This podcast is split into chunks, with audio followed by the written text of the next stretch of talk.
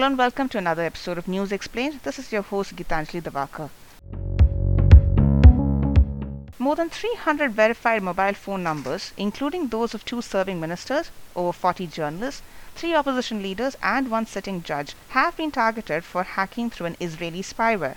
The spyware also tapped into accounts of international media houses such as The Guardian and The Washington Post. But the organization that developed the spyware said that it does not operate the Pegasus system, but only licenses it to closely vetted government users for the sole purpose of preventing or investigating serious crimes, including terrorism. How can one play it safe henceforth? Business Line's political editor Purnima Joshi gives us more details. Thank you, Purnima, for joining us on News Explained today. The whole world is talking about the Pegasus Snoopgate, so to speak. Would you be able to tell us more about what the whole story is? Gitanjali, actually, Pegasus project is essentially a forensic examination of leaked database of thousands of telephone numbers, which were essentially listed by government clients of an Israeli firm called NSO. Now, NSO is known mostly for the surveillance software which they have developed. And the software is called Pegasus. Now, this database was leaked. It was forensically examined by Amnesty International Security Lab. Then a non-profit organization called Forbidden Stories shared it with a consortium of 17 media outlets across the world. And they looked at these numbers carefully and they looked at the leak data and they realized that the numbers belong largely to dissenters, activists, dissidents, and journalists. So, in India, for instance, there are, of course, journalists, and some of whom have been my colleagues, my friends, there is Ritika Chopra of Indian Express, very good journalist who covers election commission and education. There is Prashant Jha, who's edit page in charge of the Hindustan Times. There is also, of course, the Wire. Their journalists have been targeted, and Wire is known for its very staunchly anti-government stand. Siddharth Varadarajan, the editor, M.K. Venu, another friend, they have been targeted. So it's not shocking, I would say, because governments have known to spy on journalists before. But why this is important is that this is for the first time, perhaps, a cyber attack of this kind has been done on such a large sort of you know it's it's in the history of modern spying we are seeing the faces of victims of targeted cyber surveillance and it's a worldwide scandal it's a global web where the scope is without precedent. And one thing you must know about this company, which is selling this spyware,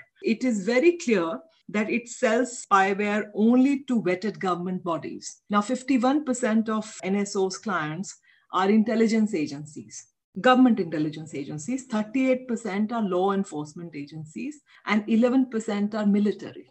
So this is by and large the Pegasus Snoopgate or scandal or whatever you may like to call it. But Purnima, it is rather scary, don't you think? Especially for journalists to have their phones tapped. So what happens to the whole world of credible exchange of information? It's really scandalous because the attack is invisible. And once your phone is infected, it's a spy inside your pocket.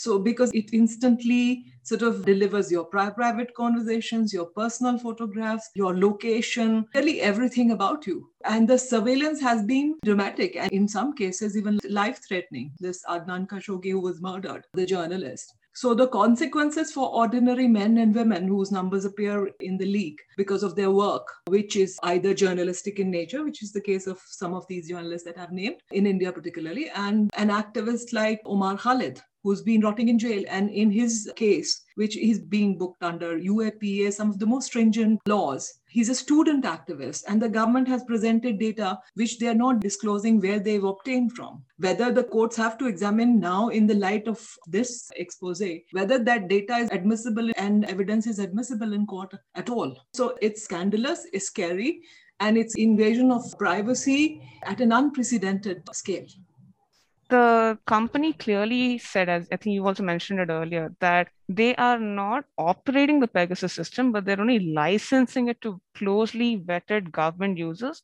for the sole yeah. purpose of preventing or investigating serious crimes, including terrorism.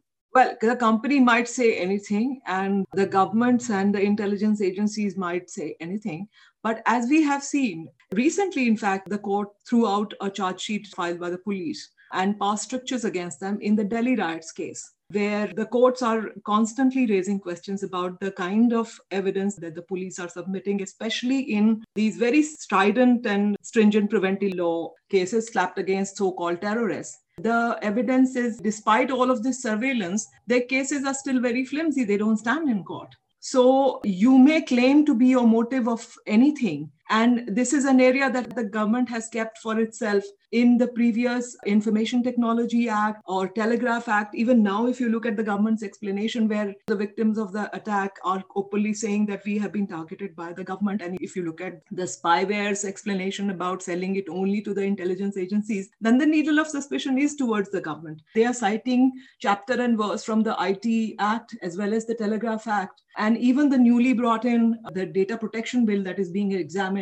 by the standing committee of parliament in all of these legislations and statutory provisions the government has kept an area for surveillance open for itself under various statutory provisions in the IT law as well as the Indian Telegraph Act. The government's contention in response to this expose has been that we only do surveillance authorized by the law and we only do surveillance authorized by the competent authority, which is what the law is. But as we've seen in the case of earlier, the primitively sort of tapping incidents, which came out in the form of Radia tapes, if you remember. What were these surveillance systems about? Why were the governments listening into conversations between Neera Radia and Ratan Tata, for instance, discussing what to wear for the evening party and so on? This is not anti terrorism surveillance or anything. So, given a leeway, the government will extend the boundary of anti terrorist activity and so on to just about anybody who doesn't agree with them. And this is not true only of this government. Previous governments have also done it, as we've seen it in the case of Neera Radia. So this is very serious.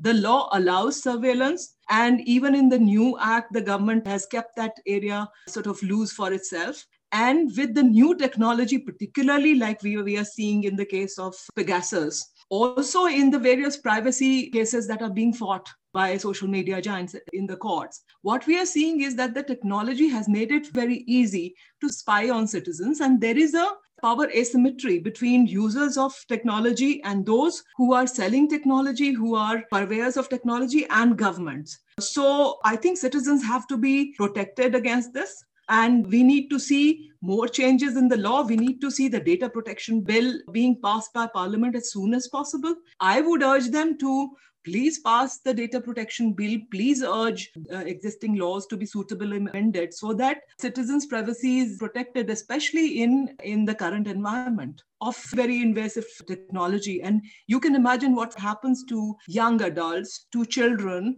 who also have access to technology. And everybody has a smart smartphone. Penetration in india as high as almost 90% Coming back to Pegasus, this was basically developed by an Israeli spyware firm. Now, do you think this sort of a move could actually hamper the relations between India and Israel?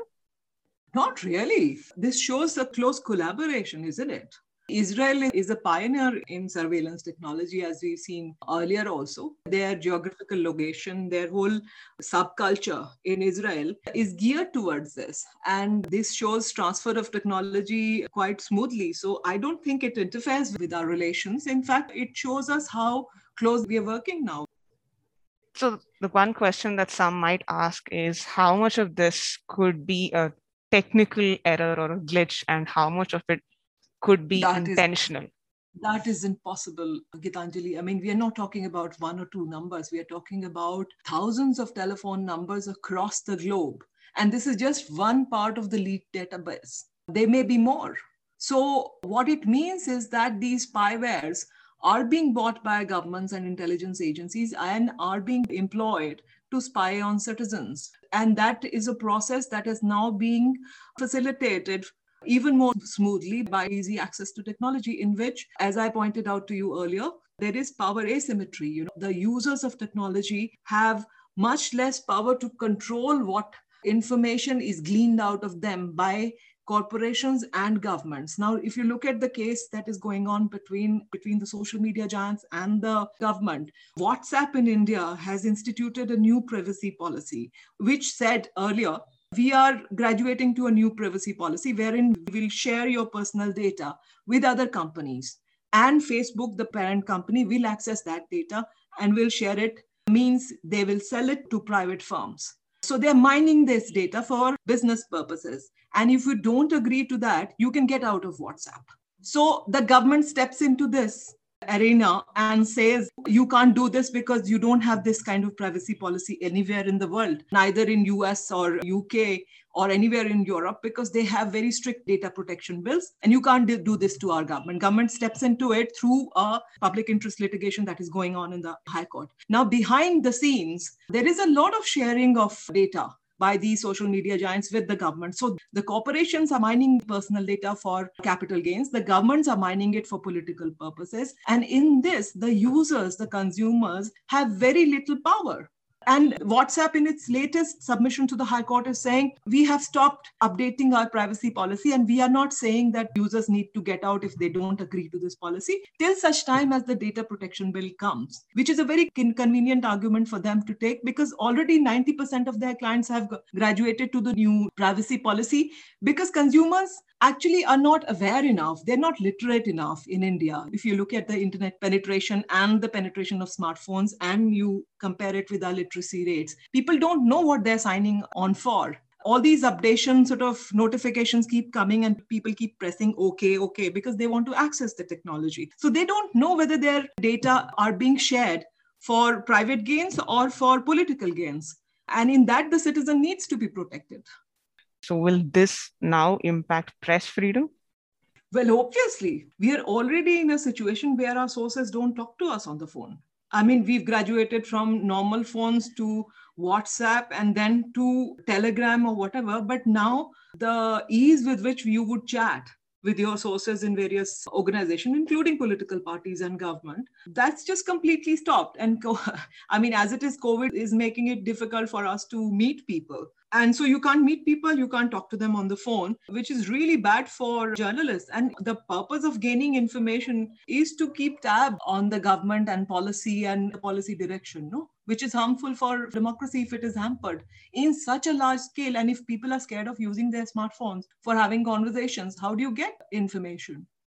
So, what do you think one has to do to ensure that this sort of an incident doesn't happen again, both from the government side and let's say well, the civil I mean, society side? You know, as I said, the government is already sort of through legislations and through legitimization and normalization of this process of surveillance is already kept itself free of spying on people in the name of fighting terrorism or uh, enemies of the states, etc.